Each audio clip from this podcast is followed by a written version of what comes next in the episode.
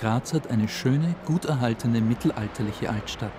Blickt man von oben nach unten, sieht man die vielen, vielen roten Dächer, die engen Gassen, die alten Häuser.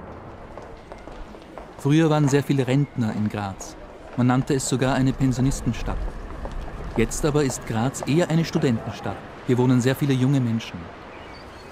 Die Kulturszene, die Gastronomie und die freundlichen Leute locken nach Graz. Es gibt eine Vielfalt an verschiedenen Jobs. Man könnte in der Industrie am Stadtrand arbeiten, in der Verwaltung, zum Beispiel bei der Landesregierung oder im künstlerischen Bereich, bei der Oper, im Theater oder in der Musikszene. Graz ist eine sehr grüne Stadt, umgeben von Bergen. Die Berge beeinflussen das Klima, es ist sehr gemäßigt. Im Sommer ist es warm, aber im Winter nicht zu kalt.